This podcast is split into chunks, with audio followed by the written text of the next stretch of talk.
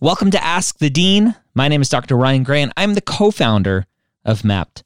I'm joined every week by Rachel Grubbs, the other co-founder of Mapped, who has 20 years experience in the pre-med and test prep world, and by Dr. Scott Wright, former executive director of TMDSAS and former director of admissions at UT Southwestern Medical School. Ask the Dean is a weekly Q&A we do live exclusively for our Mapped members, and this podcast is a recording of that session so that everyone can benefit from that knowledge. Let the knowledge flow. Ask the Dean, episode 38, live from the studios in my basement and in Rachel's house. How are you, Rachel? I'm very well. I miss our friend Scott, but I'm well. Yes, Scott is a casualty of the freezing cold in Austin, Texas. Indeed. Not literally a casualty. He is still with us. He just has no internet access or power.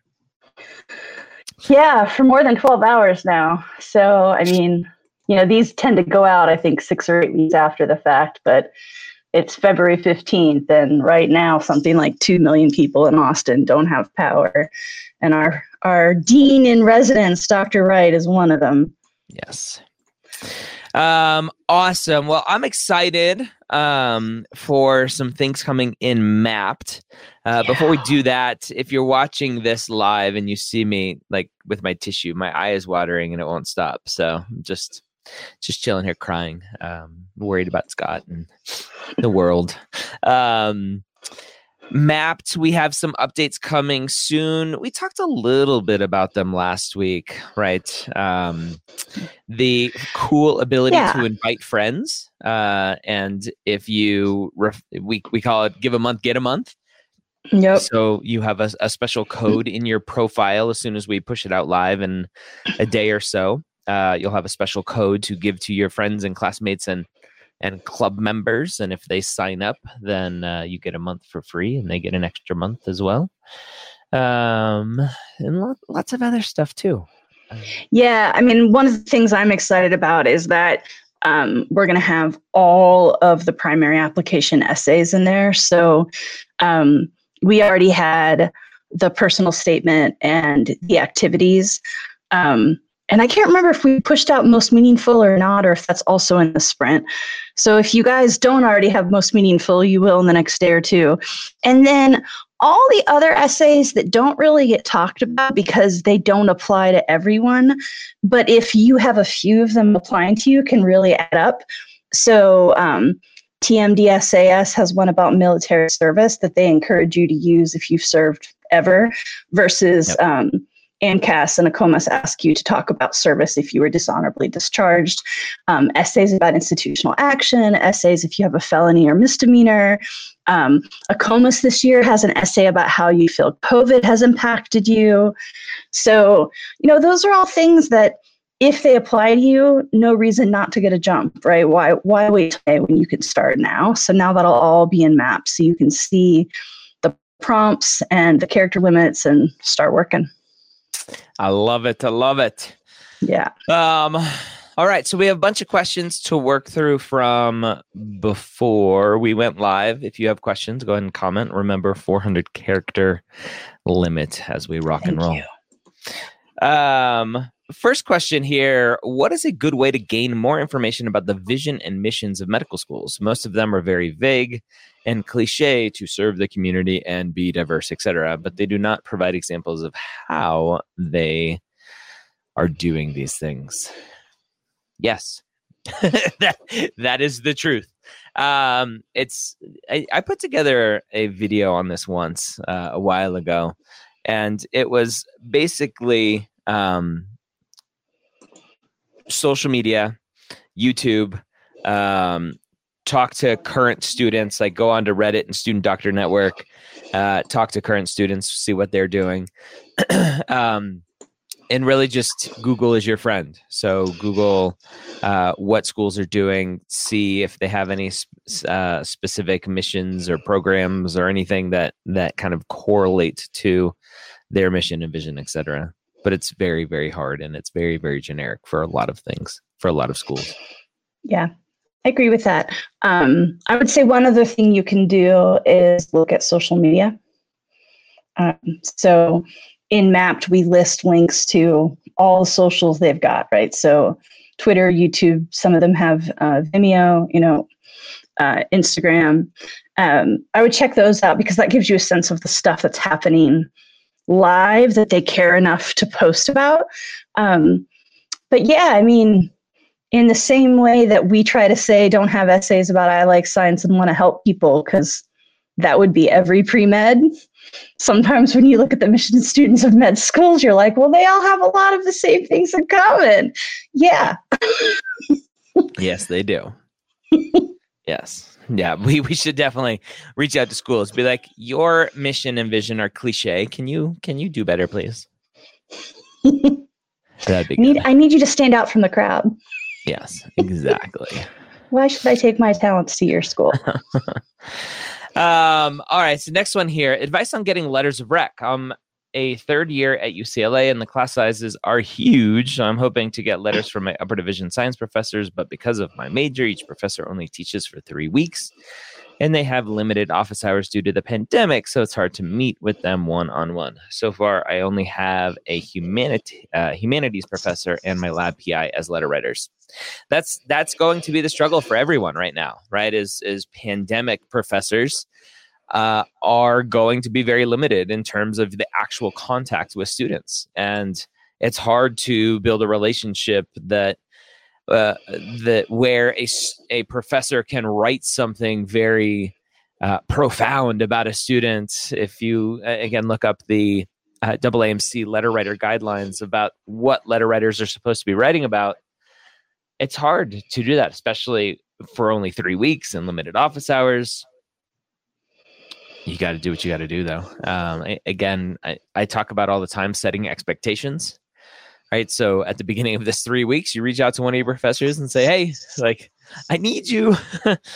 Maybe it's a specific subject that you are really interested in, and you can reach out and say, I'm really interested in the subject and here's why. And, I see you have some research. How can I get involved? And blah, blah, blah, right? And try to go above and beyond in these situations. Yep, I agree. It's so hard right now. I do not envy any of you going through this right now. I don't really envy the professors there who are like, I know this is part of my job and I want to help you, but we barely met. Yeah. Exactly. Next question here. Thoughts on applying to MD schools this summer when I haven't taken biochem? I will be taking it in the fall. Are there any disadvantages besides having to self-study for the MCAT? I got a 500 on one of the practice tests so far and want to take it at the end of May. Will the schools not take my application into consideration if I haven't finished the prereqs at the time of the application? All right. So two questions here, Rich. I'll let you answer the MCAT side of it, but it looks like they're pretty aware of those challenges. From a medical school side of things, there's only one school that I kind of know about. I believe it's Georgetown or George Washington. I believe. Look it up. Verify that the school actually asks for your prereqs to be done prior to application. Almost every other school, if not every other school, it's prior to matriculation. So you apply with whatever missing prereqs. And as long as you finish those prereqs prior to when you're supposed to start medical school, you're completely fine. Now, the student did mention the MCAT and needing to self-study. And that I'm glad they're aware of that. Rachel, what are your thoughts on the MCAT side of it? Yeah, I mean, I don't think there's much more to add, given that it sounds like they've already made this plan. I'll clarify for the audience, biochem is now showing up in 3 of the 4 sections. Now, every exam is a little different. There are different sections or, different forms on different days. So, someone else was asking about physics the other day, and I think one of the recent exams had almost no physics, and one of the ones was like really physics heavy. So some of it is luck of the draw of what you get, but odds are pretty high you're going to get a lot of biochem. So, a lot of pre-meds are really good at learning information out of books. So you may well be able to do it. Just be sure you're buckling down and planning for knowing biochem basics really well. Yeah. But 500 on a practice test, if you did that timed, not untimed. If you did that timed, that's really good for it's February and you've got until May. You're in fine shape. Yep. Good clarification there. All right. Next one here. Any advice for applicants with disabilities who were denied accommodations on the MCAT / financially unable to apply for them? Example, do you advise them to take the exam without accommodations anyway? How should students handle a less than desirable score due to this? And what are the best ways to inform schools of these circumstances? You want me to take the MCAT part and you can take the inform schools part? Yeah, you can take them both if you want. Mm-hmm. Well, first of all, I don't know if you saw because I'm short, but my hand was like on my heart. I was like, ouch, I'm sorry for you, question asker. Accommodations have been a little more flexible in recent years with the MCAT, but they're still off tight. And then to your point, it's not just about getting the MCAT to agree. It's that it's a pretty long and rigorous and often expensive process. If you are 100% sure you're not going to be able to apply for them, then you're going to have to take the exam without accommodations. If it's one of those things where you're not sure, but you have an idea of what accommodations you need based on, what you've been granted, not just in high school, but also in college, then one thing you could do is try taking the exam both ways, right? So take one practice test. I would use like third parties for these. I know they're not perfect, but just to not waste AAMCs on this experiment. But I would take one third party standard timing and one third party whatever timing you typically have been given in college. See if there's a huge difference. So that might be one way to, if you're still on the fence. But if you know for sure you're not getting them, then you just need to start practicing to time. As soon as possible. I mean, most MCAT prep starts untimed and moves toward time. So it's common for people to, just work on content and then work on some passages untimed and then work on timed passages, timed sections, time exams. Like that's a common flow, but you should be doing all of that with standard timing if that's going to be how you take the official. To the last part, I don't know about the informing the schools thing, right? Because there's not many ways you can play that it doesn't come off a little woe is me. And I mean, I already said my heart hurts for you, but there's a big difference between how I feel as a person and how I feel as a pre-med advisor. And as a pre-med advisor, you got to be careful about the way that stuff gets presented. Yeah, because at the end of the day, the school doesn't really care if you didn't get a good score because you think it was because of accommodations. They care that you didn't get a good score and they're worried about you performing well in medical school and boards, etc. So they are looking out for their best interests, i.e. only accepting students who they believe are going to do well in their school, meaning pass in 4 years and pass the boards first time. As well as in your best interest, they don't want to accept students who are going to rack up a huge amount of debt only to not be able to finish school. So there's really nothing you can say to the medical school that will give them any sort of peace of mind other than a good MCAT score, unfortunately. Yep. Okay, that takes us through the questions that were asked in advance. So here we go. Does academic dismissal due to low GPA count as an institutional action? Yes, it does. Basically, if someone's GPA got so low they had to take classes a certain amount at a community college with a certain GPA to be reinstated into the university. How would you write about this on the medical school app? So yes, that would be considered an institutional action, and you would just tell your truth. What happened? Why did you struggle? What did you learn from it? How did you move on? The basics of any sort of kind of I screwed up type essay is here's what happened. Here's what I did to fix it. Here's what I've learned and why it's not going to be a problem in the future. Yep. Ideally, this happened freshman year and you've had a lot of time in between that and when you're applying to medical school so that you have a good track record of improvement and stability since then. Yeah. And I don't know if the question asker asked this in response to our news, but you'll now have all the prompts for all those possible essays in Mapped. Sorry, not today live, but When does the sprint push, Ryan? Tomorrow? I think tomorrow, yeah. So as of Tuesday, the 16th of February. Not guaranteed, but yeah, ideally tomorrow. Soon. You'll have all those essays right and mapped for you. It's going to be great. All right, what's next? How should I prepare myself if I'm a non-traditional student? I'm going back to being a pre-med in fall of 2021 after a long gap in studies. I ask this especially because we don't know whether classes will be virtual versus in person in the fall. So there's two questions here. How do you prepare yourself for virtual versus in person? Is that the question? Or how do you prepare yourself for being a student again? Period. I'm assuming it's how do I prepare myself to be a student again, period. And really the best thing that you can start doing now is go and take some virtual, just like courses on Udemy or Coursera or any of those classes where you are pretending to be a student and learning again and trying to figure out your best learning style and figure out, especially if it's in person or not in person, but virtual, where are you going to study and what does your study schedule look like and what other kind of restrictions around the house are there going to be? Do you have kids running around or pets or significant others or roommates or whatever who may disrupt your study habits? So I think those are really the big things to think about. Agreed. Rachel, I'll let you read this next one. Okay. Is Mapped going to have any advising resources? I'm a non-trad student currently doing an unstructured post-bac. I'm hoping to get into a formal program, but until then, I don't have an advisor to look at my stats/courses.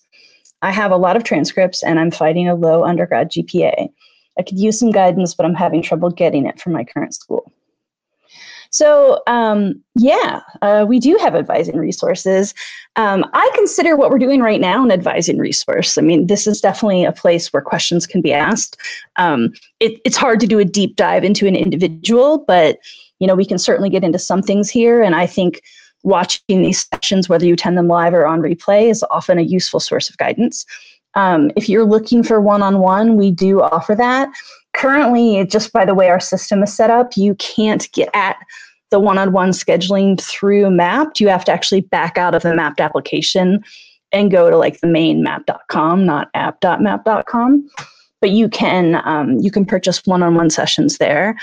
And we do have some feedback that we offer through Mapped. So I don't know if the person asking is a newer user, but if you log into your Mapped account and you go to that left sidebar, there's a tab called feedback.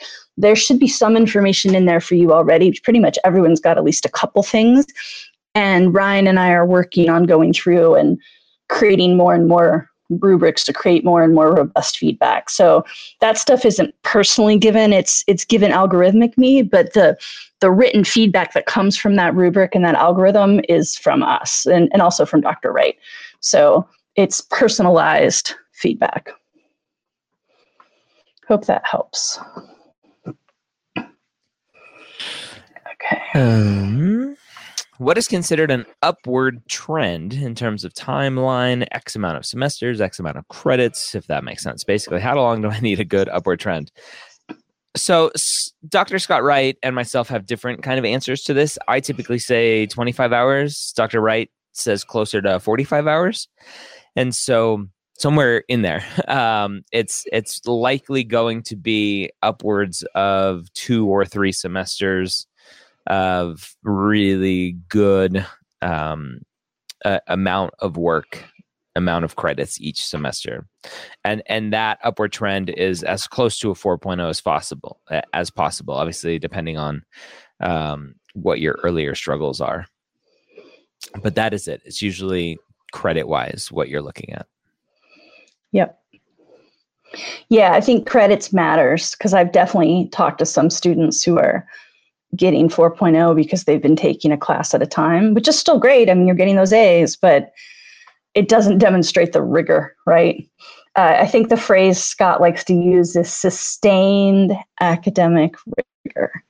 They want to see credits upon credits of improved grades. Yeah, it wasn't just a fluke. Right. Okay. Does the military question on applications apply to service in foreign countries? I know on TMDSAS, the section specifies U.S. only. I'm a dual citizen who served for a year abroad and wondered how or if to enter it on applications. That's a good question. Yeah. I don't know. I know. I just did a roundup on all these essays, and I don't know. I'm actually trying to check my notes really quickly right now. It looks to me like AMCAS does not specify U.S. or foreign, but please double check me. Your best place to look at this is to go to the handbook for AMCAS and just keyword search military. Yep. Yeah, I'm looking. The specific question on AMCAS is, it does specifically say U.S. military discharge. Oh, it does. Okay. Yep. At least that's how it prints out on the application. Okay. So yeah, dig into the instruction manuals, but it looks like AMCAS and TMDSAS are both U.S. specific. I wouldn't be surprised if AACOMAS is. Yeah, the big distinction between those two that I'm aware of is that AMCAS says, was your discharge honorable or not? And if you have a dishonorable discharge, they want an explanation.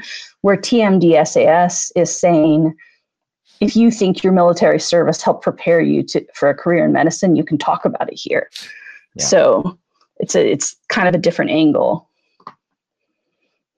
Yeah, and I'm looking at the AACOMAS application here.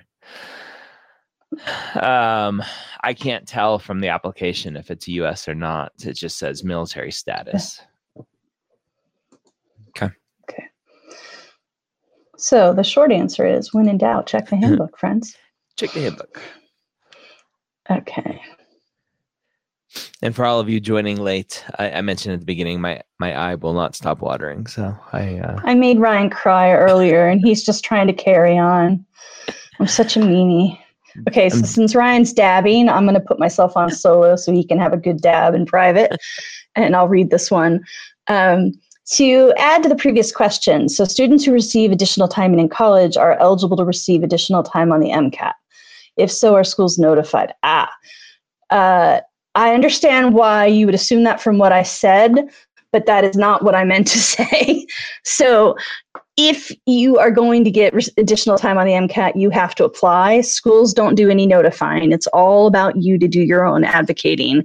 And what I was getting at is, from my years in test prep, I know that it's historically been much harder. I wouldn't say harder. It's less common to receive accommodations for the MCAT and for any graduate level entrance exam. So MCAT, LSAT, GMAT, what have you. It's been much less common to get that than for SAT or ACT. And in the few cases I'm aware of an MCAT tester getting accommodations, it's because they have had a lifetime history of accommodations in high school and college.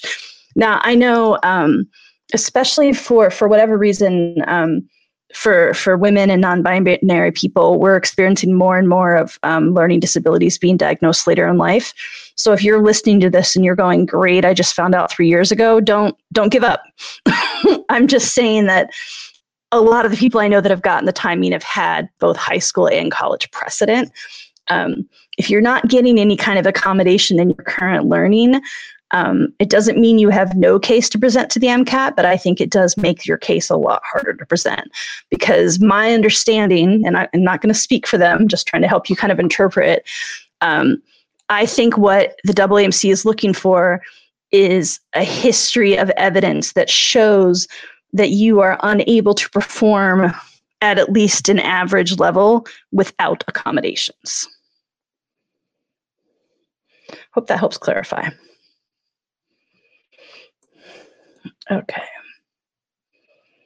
Oh, we're getting so many MCAT questions today. Ryan's still. I'm going to let Ryan do his thing in the background here. They knew that you were going to be the star of the show, so they're like, let's MCAT it up. Pile it on, Rachel. I also think there's just something in the ether in mid-February. Like, everywhere I look on social media, everyone's like, MCAT in May. Yeah.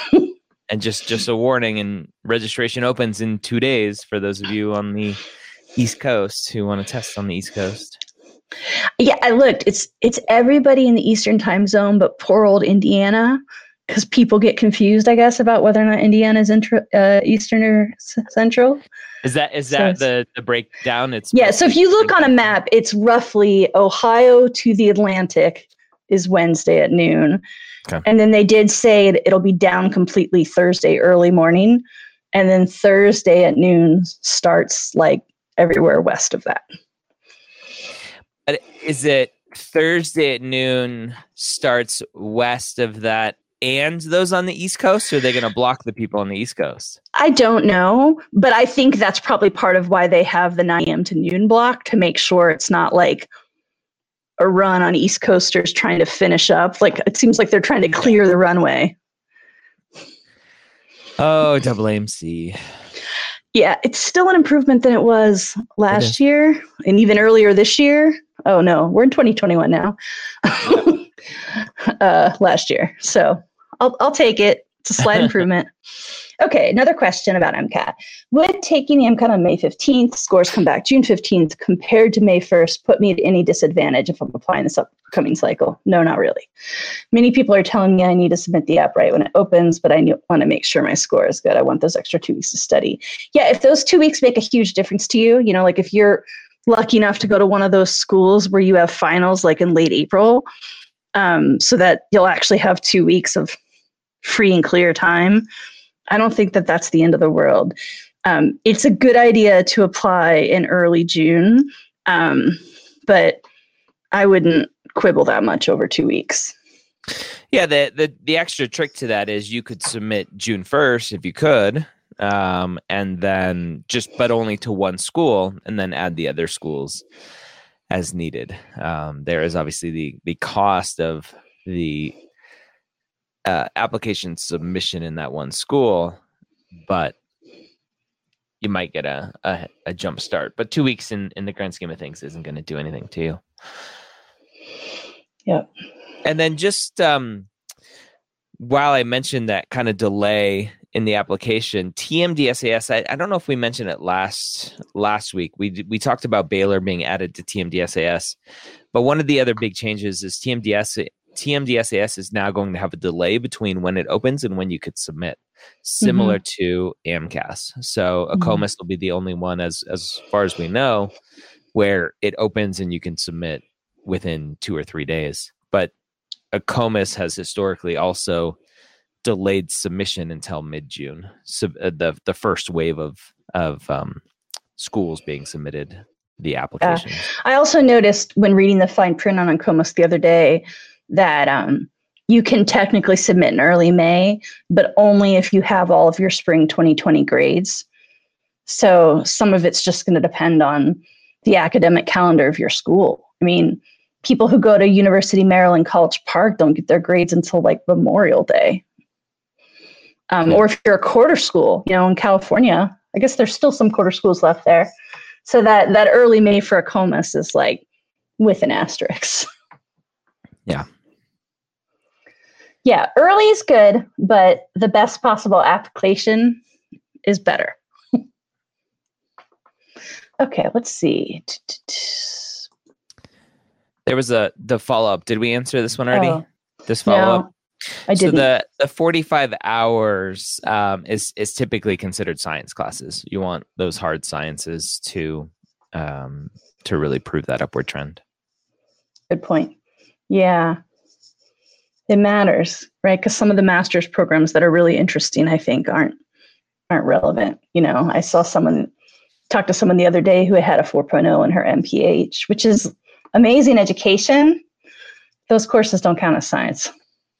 Yeah, it doesn't. It doesn't, at the end of the day, give the medical schools any sense of, I don't know. I can't think of the right word.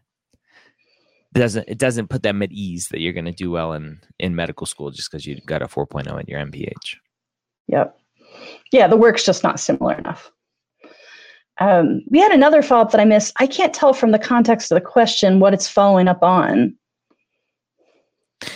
Oh, wait. I'm going to see if I can look and tell from Facebook. Oh, yeah. I don't know. Okay. We'll move to when in doubt, you should disclose things. If they ask you a direct question, you got to answer it. All right. Let's do the one about biochem pass fail. All right. I'll let you read that one. Does taking biochem as a pass-fail course raise red flags? I took it as PF because I wasn't sure how well I'd do with it being online and working full-time, and I ended up receiving an A, but couldn't change the PF to a letter grade. Aww, that's a bummer. Does it raise red flags? Maybe. So there's a lot of if-thens going on right now, and we are... so you guys know, in the process of actually collecting this data from med schools, and we hope to add it to Mapped sometime this spring. Some schools don't want to see any pass-fail courses for anything science. Some say only for prereqs. Biochem is often listed as a prereq. Some schools say pass-fail is okay, but only for spring 2020 when COVID first occurred. And some schools are saying pass-fail is okay during the duration of COVID. There's a lot of variation. So is it a red flag? Is there a chance that there are going to be schools who say that doesn't count? Yeah, there's a chance. Yeah. Unfortunately. Yeah. And as we've talked about a bunch, is it really depends on what the rest of your application looks like. Does it look like you took it pass fail because you really struggle in the sciences and you didn't want to do poorly in that? Or do you have really good grades and you took it pass fail just that one time and it happened to be passed, but it's not going to look bad in the kind of big picture of everything going on? Yeah, if lots of rigorous upper division courses both before and after are A's. Yep. It helps. Exactly. All right. In terms of clinical experience, is it important to have clinical experience in various settings? I currently volunteer at a clinic I love, but should I focus my hours solely there or consider volunteering elsewhere too? This is a very popular question. And I don't know where the kind of myth around variation comes from. Well, but, us sometimes. Where? When? When does it come from? We had an Am I Ready student last spring who had like 800 hours in ophthalmology and nothing else. And we were a little worried that that was super specific. Yeah, I don't care as much about that stuff. Because I look at it from the standpoint of access.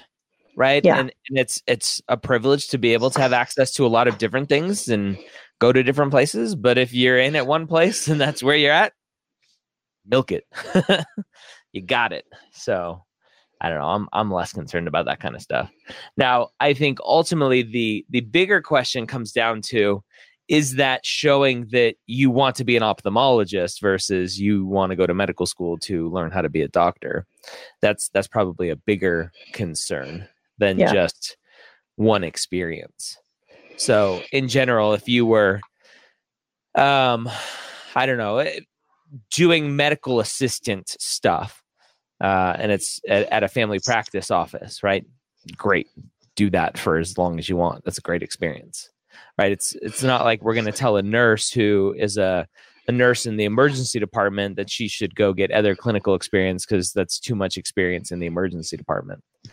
Right. So, I'm not worried about it. Okay. Hi, Rachel and Dr. Gray. Hope you're staying warm. Trying. Can we condense research to one activity? I have other things I want to highlight aside from research, but I have an extensive history in several different labs. Yes, you can. You can do whatever you want. Yeah. I mean, if you want to condense it on AMCAS because you only got 15 spots, but you want to spread it out on the other apps where they give you more spots to do activities, you got a couple different ways you can slice that. Yep. Yeah. And so typically what you do is for the contact person, the contact like experience description, you just put one contact person, maybe the person you know the best. And then you can list the experiences. That's one of the ones where I would recommend just kind of bullet pointing, listing the different experiences you've had. Another research question. Should I count hours spent working on a manuscript with my hours spent doing research on that project? Sure. There's no science behind the hours. If the manuscript is part of working on your research, submitting a paper, sure, you can do that. There's no way to check it at the end of the day. So just be honest enough. I think this is a follow-up from our last but one lab question asker.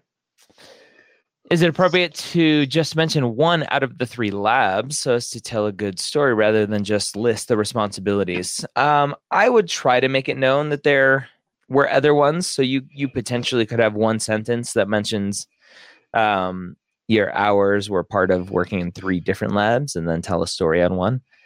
But at the end of the day, I don't know how good of a story can come out of research. And so you may just want to list it. So we have several kind comments worried about the way you're feeling. I'm fine. I just, for some reason, I don't have allergies, although, I don't know, maybe today they want to happen. So yeah, I think you might today. my eye is just watering. And typically what happens, my eye waters and then my nose runs because of your little duck there. And then my eye waters because my nose is running. And then it's just a cycle that I can't stop. I mean, for all you guys know, he's like this every week. It's just that I'm like adeptly hiding him when Dr. Wright is talking. But this week it's just me and him. He's not actually like this every week. Yeah. Okay. One more question that we've got live here. How do I determine the number of schools I should apply to? I have no location preference and would be okay moving anywhere. Is 40 too much? Yeah. So my general rule of thumb is no more than 25. That's a lot of schools. It's a lot of money. It's a lot of essays. I know plenty of students who apply to 40 and more. So at the end of the day, it really comes down to budget, how much money you have to spend on applications and how much time you're willing to spend writing secondary essays. Yeah. And I mean, sometimes I forget like what's commonly known and what's not. But so for anyone who needs a reminder or is new to this, you're going to have probably on average 4 essays of, let's say, 400 characters each. That'll actually be some short, some long, we'll say on average. So if you're going to have 4 per school and you're going to apply to 40 schools, in addition to your roughly a dozen primary application essays, when you include, activities and meaningful and everything, now you're talking about doing another 160 essays that are all going to be due basically in the same 5-day period when you start hearing back from schools for secondaries. That's a lot of pre-writing. A lot. A lot. Yeah. And not that I think that what the crowd is doing makes it the right thing, but to give some context, I think the average number applied through AMCAS in the last year or two was 14.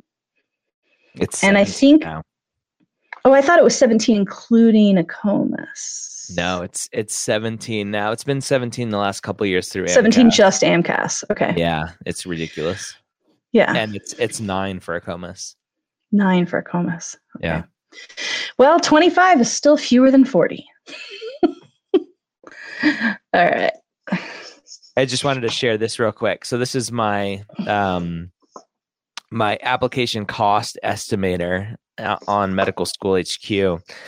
And we'll add something similar to Mapped at some point, but just a quick little slider to say, okay, I'm going to apply to 40 schools. And it does just some basic math. You can pick kind of where you're from, and it'll do kind of estimated flights from that airport, So you can see $1,700 just for the primary application, the average of $75 per secondary for those 40 schools, looking at $3,000, lodging and airfare, which ideally go away because of COVID and virtual interviews. We'll see what that looks like in the future. Deposit, MCAT prep, MSAR, transcripts, etc. So looking at a lot of money to apply to medical school. Yes. What's the URL for that? appexpenses.com. I was wanting it to be application. All right, we'll put that in the doobly-doo when it goes live. The what? The doobly-doo. What the heck's a doobly-doo? Well, I thought you were a Hank and John Green fan. Okay, so that just means I'm old or nerdy or whatever. My bad, guys. What I'm talking about is when this goes on YouTube, there's that little information description box that's like just below the video. Yes. And there's usually timestamps for the questions and stuff in there. We'll also put it there. And then I'm going to put it here on the bottom of the screen for a moment, too. The doobly-doo. The description box is more commonly and lovingly known as the doobly-doo. Yeah, I don't know about that. It's like an old YouTuber thing. Like if you were on YouTube back in 2007 when, our med students were babies. Oh.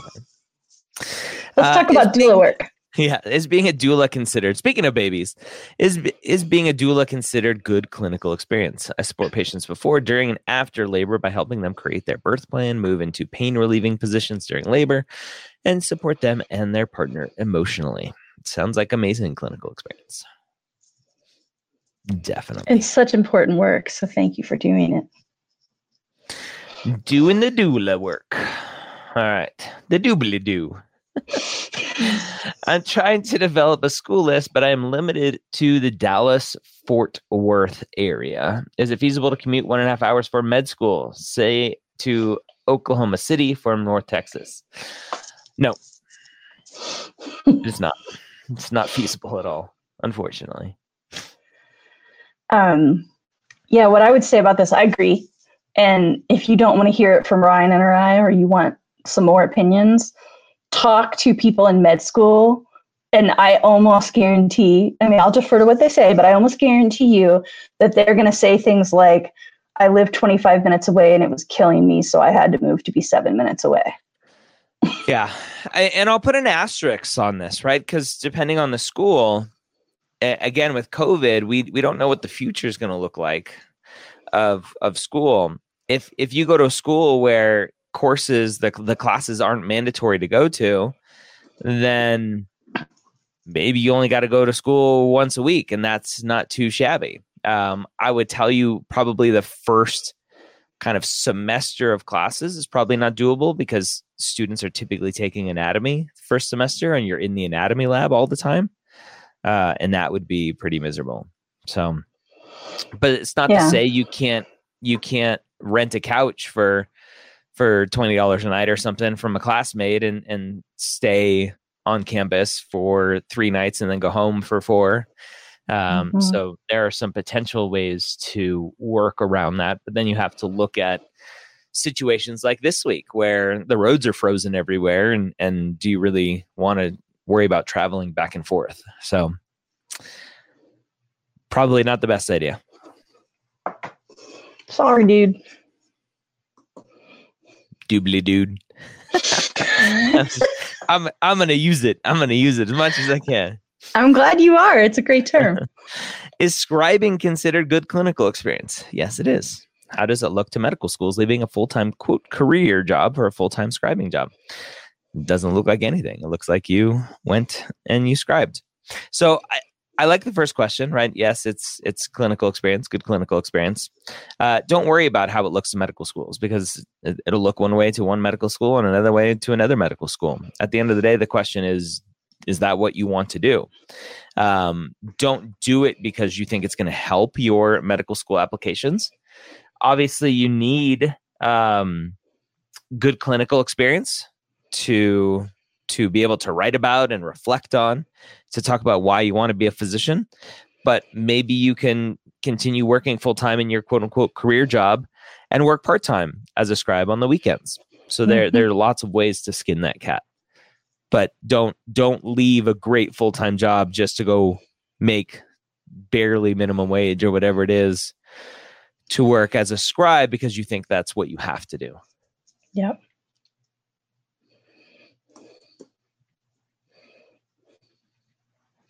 Does this count as clinical or research experience? I'm a research coordinator and I spend a lot of time interviewing patients to see if they meet criteria for binge eating disorder and bulimia nervosa. This study is not a treatment study.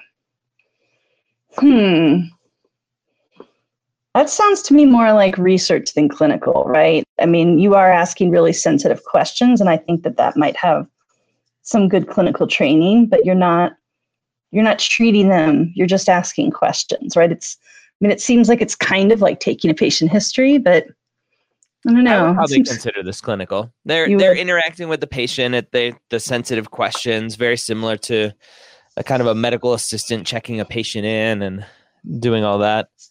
Okay. That's more. Well, you got one vote each way, so. It's clinical research. Yeah.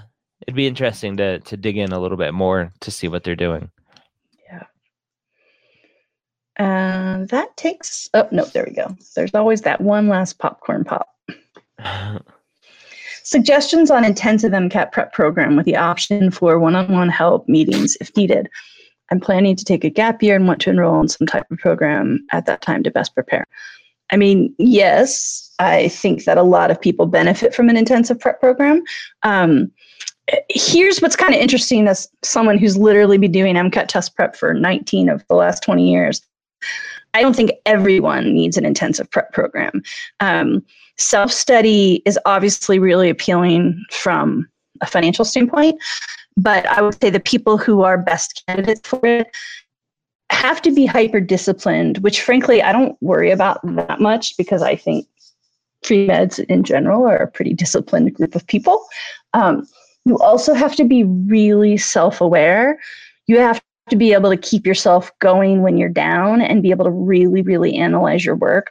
One of the biggest mistakes that self-studiers make when they do MCAT prep is just to take tests over and over again without ever pausing to analyze. And it's that detailed analysis of the exams and of the work you're doing that really takes you far. So if you think that you're going to need someone to kind of walk you through that, you need a teacher to show you things sometimes. You need someone to keep you pepped up. You just need someone to force you to really do the analysis, then yeah, I think, really there's so many MCAT prep programs out there. I would shop them all. We do work very closely with Blueprint and we like them a lot. So I think they're great. I think their exams are well reputed as really the best after the AAMC, but it's mostly just about finding one that's right for your schedule and your life. I don't think you necessarily need to do a course and tutoring. Most people do one or the other. A lot of the courses now have extra help. Like I think Blueprint already has office hours, and now I think they're also offering a live online. That's like, so there's already like a self-paced course, plus you can show up to office hours anytime. And now there's the live online component. So there's some structured classes. Yep. There's lots out there, and that's one great thing about MCAT prep is the brick and mortar model is, I mean, it's still out there if that really appeals to you, but you don't have to worry about whether you can find a great course without ever leaving your house. Yes, that is true. Okay. Someone, I hope you've got our friend who was asking about disorders is back. Yeah, so I'm also getting a list of their current medications, asking about current medical conditions. I relay these back to the study psychologist and physician. Yeah. Yeah, the more you say that, I'm sold. It's clinical because that's so sensitive. So to be working through all that. Yep. Okay, we probably got time for one more. I'm currently an engineer, just beginning my pre-med journey. Welcome. I have little volunteer experience, but plan on working on this in the next 2 years, trying to prior to applying to med school. Good. Med schools look down on little volunteering during undergrad years. So I guess I want to understand the context of little volunteering. It's really important that you get clinical experience in the next 2 years. And clinical experience can be volunteer or paid.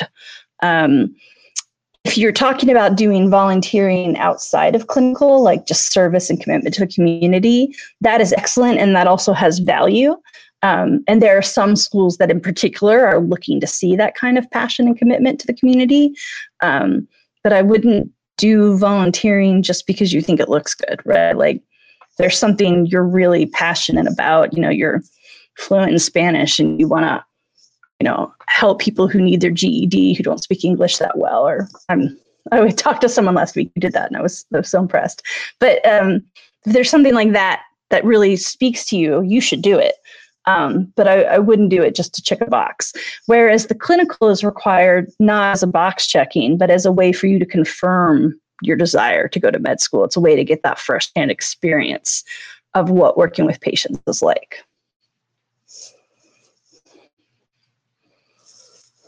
Yes, I agree. Concur. All right. Okay, friends, I think that wraps us up for episode 38. Rock and roll.